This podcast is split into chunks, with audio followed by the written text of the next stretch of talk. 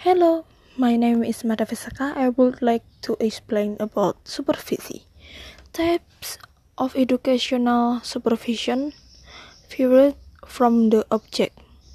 In terms of the supervised object, there are three types of supervision, namely one. Academic supervision.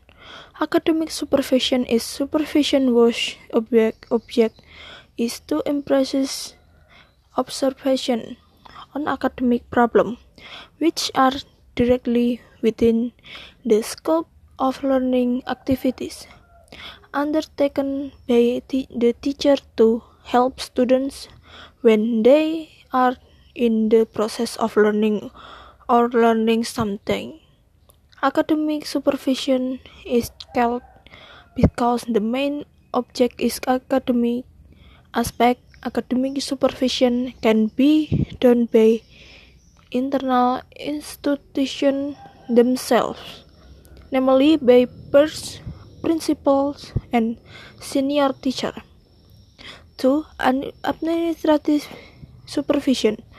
Administrative supervision is the supervision of the object, emphasis, observation, and on administrative aspect that serves as support and facilitate the implementation of the learning process, can be in the form of school curricula, the determination of subject teachers, preparation of lesson schedules, report on student grades, attendance of teacher and student attendance, the level of education of teacher and education personnel, achievement of students.